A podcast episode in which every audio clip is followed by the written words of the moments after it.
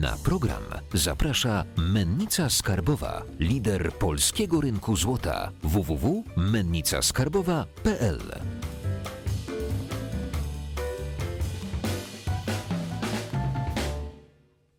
Jacek Jakubiuk, witam na kanale Finansowy Preppers.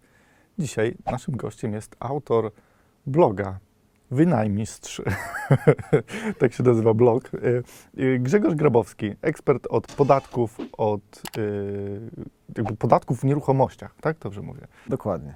Blog się nazywa wynajmistrz.pl, a my specjalizujemy się w podatkach, czyli w księgowości i w doradztwie dla branży nieruchomości. Twoimi oczami, jak wygląda ta branża nieruchomości? Jakich, jakich klientów obsługujecie? W bardzo dużym uogólnieniu my obserwujemy takie dwie grupy ludzi czy też podmiotów, które do nas przychodzą.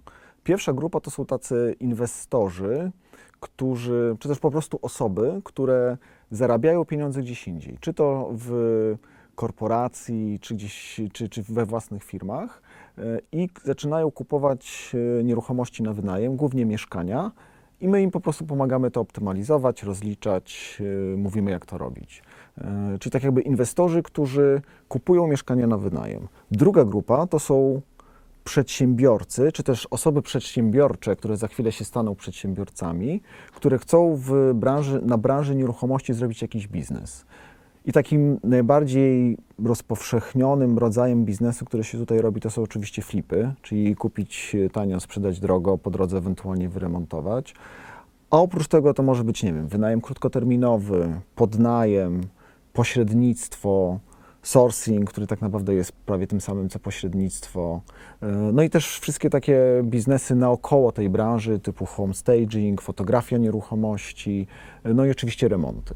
W tym odcinku porozmawiamy sobie o tej pierwszej grupie. Tą drugą grupę zostawimy sobie na deser na następny odcinek. Musicie sobie zasubskrybować, kliknąć dzwoneczek, żeby Wam przypomniało o następnym odcinku, który będziemy realizować. I mm, często się spotykam z takim podejściem. Teraz mm, zatrudniłem taką młodą osobę y, do siebie, która z, jakby jest spoza świata finansów i takie się wszystko podoba, jest młoda, chłonie tą wiedzę i mówi, kurczę, tak tu wynająć, tu to tyle będzie. Mówię, ale podatki, amortyzacja. Jak to jest, że je- jeżeli kupimy nieruchomość, z jakimi kosztami jeszcze y, podatkowymi musimy się liczyć, że, y, że obniży nam tą rentowność? To powiem tak, znaczy, m, jeśli jesteśmy właścicielami nieruchomości yy, i ją komuś wynajmujemy, no to uzyskujemy przychód. No i z racji no, w tym kraju nie ma przychodu bez podatku, tak? Znaczy bez podatków, więc musimy ten przychód rozliczyć. No i rzeczywiście tutaj możemy albo ten przychód, znaczy płacić ten podatek od przychodu, tam to, jest, to się nazywa ryczałt, tak, 8,5 czy tam 12,5%. E, Ewentualnie możemy ten podatek płacić od dochodu i wtedy rzeczywiście patrzymy na koszty. Im więcej tych kosztów rozliczymy, tym mniejszy będzie dochód, tym mniejszy podatek. W szczególności można to zrobić w ten sposób, oczywiście nie w każdym przypadku, tak, w niektórych przypadkach można to zrobić w ten sposób, że te koszty, które możemy rozliczyć są na tyle duże, że ten dochód obniżą nam do zera, a często nawet spowodują stratę. W związku z tym tego podatku od najmu nie będzie. No i między innymi tym się właśnie zajmujemy. Okej, nie musimy prowadzić działalności, żeby robić y, właśnie, rozliczać koszty z wynajmu. No właśnie nie. To znaczy, cofając się o krok, no to jeśli komuś coś wynajmujemy, musimy to rozliczać i tutaj możemy rozliczać to albo w ramach najmu prywatnego, albo w ramach działalności gospodarczej. No i tak jakby w ramach najmu prywatnego możemy ten podatek płacić od, znaczy rozliczać, bo nie zawsze on jest y, płacony, y, od przychodu albo od dochodu. W związku z, i w tym drugim przypadku rozliczamy koszty, y, natomiast nadal jest to rozliczenie w ramach najmu prywatnego. Tak? W tym pierwszym przypadku płacimy ten 8,5% albo 12,5% od kwoty ponad 100 tysięcy rocznie od przychodu. W tym drugim przypadku płacimy to no, według skali, często to, czasami to się mówi na zasadach ogólnych i tam płacimy te 17 albo 32%, jeśli jesteśmy w drugim progu podatkowym, e, od dochodu. Ale to jest podatek od dochodu, w związku z tym no, rozliczamy wszystkie koszty i to nam ten podatek zmniejsza.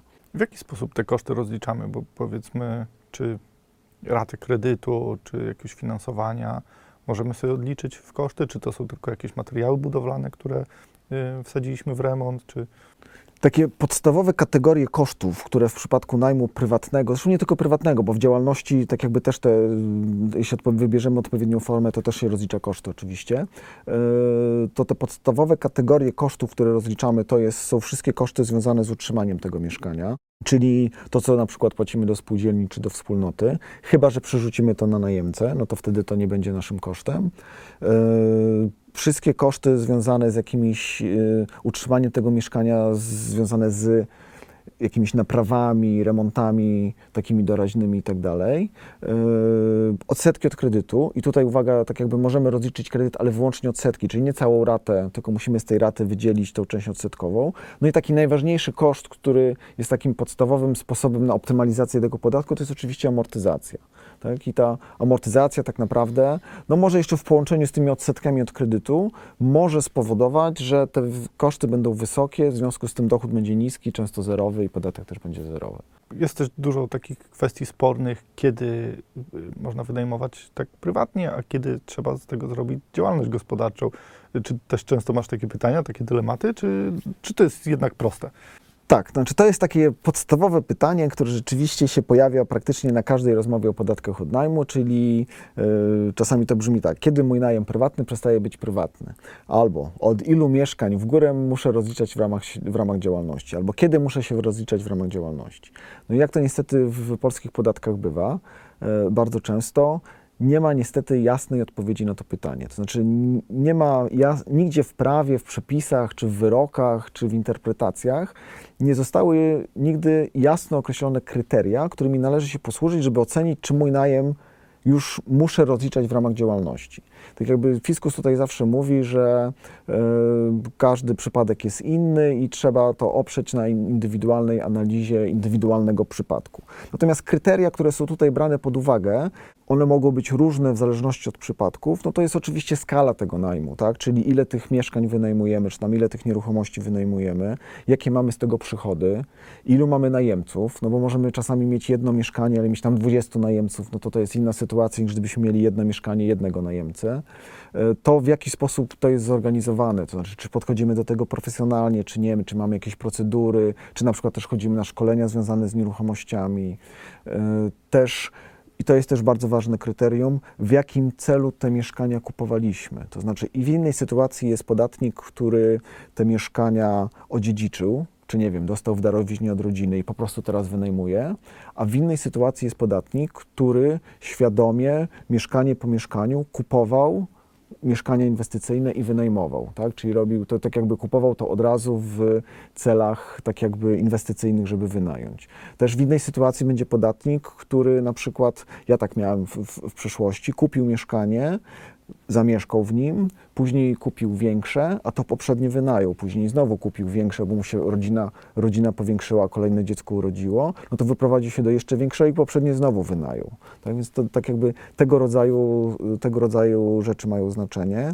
No i też tak jakby patrzenie, te- też fiskus czasami zd- zdarzyło mu się patrzeć na to, czy dana osoba jest z branży. To znaczy na pewno ktoś, kto jest, nie wiem, pośrednikiem, ciężej mu będzie wytłumaczyć, że ten jego najem to nie jest działalność, niż kto, ktoś, kto tak jakby działa w zupełnie innej branży, a te mieszkania w cudzysłowie wynajmuje tak, tak przy okazji. W dużym skrócie ja zawsze, jak już ktoś mnie zmusi do tego, żeby powiedzieć, no dobra, to kiedy ja mam rozliczać przez działalność, a kiedy nie, to mówię po pierwsze, to jest twoja decyzja, I podejmując tą decyzję, musisz wziąć też pod uwagę konsekwencje sytuacji, kiedy ty będziesz to rozliczać prywatnie, a ktoś powie, że to jest działalność. Często te konsekwencje są na tyle niewielkie, że tak jakby nie ma się co tego obawiać. Natomiast, tak jakby bardzo to skracając, to ja uważam, że jeśli ktoś tam e, wynajmuje jedno, dwa, czyli małe kilka tych mieszkań, pojedynczym najemcom, to pewnie to jest spokojnie najem prywatny. Jeśli ktoś wynajmuje duże kilka, kilkanaście, to pewnie spokojnie można powiedzieć, słuchaj, to już najprawdopodobniej spełnia przesłanki uznania tego za działalność gospodarczą i należałoby to rozliczać w ramach działalności. Natomiast wszystko pomiędzy to jest ten taki obszar, w którym ja często odpowiadam, nie wiem, nie wiem, ktoś wynajmuje 4 czy 5 mieszkań, to nie potrafię powiedzieć, jesteśmy gdzieś tam na, yy, Czy na najlepiej granicy. wystąpić o interpretację do urzędu w takiej sytuacji? Tak, jak najbardziej. Znaczy, tak naprawdę najczęściej wtedy moją odpowiedzią jest to, słuchaj, no jeśli nie jesteś pewien, nie, nie, wiesz, co, nie wiesz, co zrobić i chcesz być bezpieczny, to znaczy mieć pewność, że to, co zrobisz, jest zgodne z przepisami, to znaczy tak jakby nie, nie, nie, nie coś złego ze strony fiskusa, to, to wyślij wniosek o interpretację. Natomiast tutaj tak jakby trzeba zadbać o to, żeby ten wniosek był dobrze napisany. No bo przykładowo, jeśli y, napiszemy wniosek i opiszemy tą sytuację tak, mam cztery mieszkania, wynajmuję je czterem najemcom. I dostaniemy odpowiedź od, na interpretację, że fiskus powie, ok, w naszym poczuciu, czy tam w naszej interpretacji to nie jest, nie wymaga rozliczania w, w ramach działalności, możesz to rozliczać prywatnie. Ale jeśli sytuacja się zmieni i ty wynajmiesz to nie, te, nadal cztery mieszkania, nie czterem najemcom, tylko pięciu najemcom i za parę lat y, ty w, w oparciu o tą interpretację nadal będziesz to rozliczał prywatnie. Przyjdzie Urząd Skarbowy i powie, że y, ich zdaniem to jest działalność gospodarcza, ty wyciągasz interpretację, to może się okazać, że ta interpretacja cię nie ochroni, bo tam było napis, ty tam opisałeś, że wynajmujesz to czterem najemcom, a teraz wynajmujesz przecież pięciu, tak? Więc opis sytuacji jest inny, sytuacja Stan faktycznie się stan- zmienił. I jakie konsekwencje wtedy są e, najczęściej? No właśnie, i tutaj tak jakby to też na to trzeba patrzeć, podejmując decyzję, czy rozliczamy to w ramach działalności, czy nie, ponieważ yy, tak jakby jeśli rozliczasz y, ten najem prywatnie, a przyjdzie Urząd Skarbowy i powie, to jest działalność, to będziesz zmuszony rozliczyć to wstecznie, tak jak w ramach działalności. Czyli tak jakby i konsekwencje mogą być z trzech obszarów. Y, Pierwszy obszar to jest podatek dochodowy, czyli na przykład jeśli rozliczałeś się ryczałtem, czyli płaciłeś od, od przychodu, a wstecznie musisz to rozliczyć w ramach działalności. W ramach działalności nie wybrałeś ryczałtu, w związku z tym wpadasz w skalę podatkową, to nagle musisz rozliczyć wszystkie koszty i wtedy ewentualnie masz zaległości w podatku, bo, bo, bo będziesz musiał to rozliczyć nie 8,5% od przychodu, tylko 17 albo 32% od dochodu. A jeśli tam był wysoki dochód, to może się okazać, że będziesz miał podatek do zapłacenia. Ale jeśli wcześniej rozliczałeś się według skali podatkowej i oni ci powiedzą, teraz to trzeba rozliczyć wstecznie, tak jak w ramach działalności, tak jak w ramach działalności, też według tej samej skali, no to nie masz zaległości w podatkach. No bo przecież rozliczałeś to na tych samych zasadach. Więc nie ma, ewentualnie może nie być konsekwencji w podatku dochodowym. Druga rzecz to jest y, ewentualne zaległości w ZUS-ie. No bo prowadzenie działalności gospodarczej y, to jest tytuł do ubezpieczenia. Czyli jeśli prowadzimy działalność, to musimy opłacać składki. Ale jeśli i na przykład też zapłacić je wstecznie. Natomiast jeśli w międzyczasie ten podatnik pracował gdzieś na etacie i zarabiał tą minimalną krajową, no to tak naprawdę w tej w ramach działalności gospodarczej miał obowiązek płacić wyłącznie te zdrowotne, tak zwane podwójne zdrowotne, no bo pracodawca płaci i w ramach działalności też musimy ponownie zapłacić. E, czyli mamy ewentualnie zaległość w zdrowotnych, ale zdrowotne można w 80 paru procentach odliczyć sobie od podatku, więc jeśli płaciliśmy podatek, to, że, to może się okazać, że nawet za te kilka lat wstecz zaległości w ZUS-ie są bardzo niewielkie. Więc znowu, niekoniecznie ta konsekwencja musi być duża. No i trzeci obszar, gdzie mogą się ewentualnie pojawić jakieś konsekwencje, to jest y, to, to jest ustawa o prawo przedsiębiorców, dawniej ustawa o swobodzie działalności gospodarczej, czyli obowiązek zarejestrowania działalności, jeśli ją prowadzimy. My tego nie zarejestrowaliśmy, więc z tego mogą nas spotkać jakieś sankcje, ale ja powiem szczerze, jeszcze się nie spotkałem z taką sytuacją. Nie mówię, że takich nie ma, żeby kogoś te sankcje jakieś znaczące z tego powodu spotkały. Mm, A czy VAT też będziemy musieli wtedy y, we- wejść jako VAT-owiec i odprowadzić ten VAT? Bo chyba jeszcze dochodówka ZUS, ale wynajem jest y, obciążony 23% stawką, tak? Tak, no VAT to jest, to jest tak jakby szeroki, szeroki temat yy, i tutaj muszę niestety odpowiedzieć jak każdy księgowy, czyli to zależy. Tak? Mogą być ewentualnie jakieś konsekwencje związane z VAT-em, natomiast tak jakby to, czy my to rozliczaliśmy w ramach działalności gospodarczej, czy w ramach najmu prywatnego, tak naprawdę nie ma wpływu na VAT. To znaczy, y, możemy mieć zaległości w tym VAT-ie, ale nie dlatego, że rozliczaliśmy to prywatnie, powinniśmy w ramach działalności, tylko po prostu źle to rozliczaliśmy. Ponieważ tak jakby VAT jest podatkiem mm, osobnym od podatku dochodowego, a to, czy rozliczymy, rozliczamy coś w ramach działalności, czy prywatnie, to jest głównie kwestia podatku dochodowego. Czyli tak jakby na VAT też trzeba spojrzeć, natomiast tutaj zaległości mogą wynikać z innych błędów, a nie z tego, że rozliczaliśmy coś prywatnie, a powinniśmy w ramach działalności. Sam próbuję y, zakupić teraz mieszkanie konsumpcyjnie i zastanawiałem się, bo też prowadzę spółkę, jestem prezesem zarządu i chciałbym jakby tam zamieszkać, część przeznaczyć na biuro. I pytanie, czy lepiej by było to zrobić jako osoba prywatna i na przykład część e, kosztów przerzucić na spółkę e, za wynajem, czy wciągnąć to w spółkę e, i oczywiście tak mi się od razu kojarzy duży zakup nieruchomości, to duże koszty, więc miałbym spokój z podatkiem, amortyzację i wiele innych przywilejów. E, Od, od razu mam taką wizję. Czy jak, jak, jest, jak jest lepiej Twoim zdaniem? To jest bardzo dobre pytanie. To znaczy, po pierwsze, to jest ta, ta kwestia mm, tego, że mm, kupujemy jakąś nieruchomość, chcemy to wykorzystać jako biuro na potrzeby naszej działalności gospodarczej czy spółki.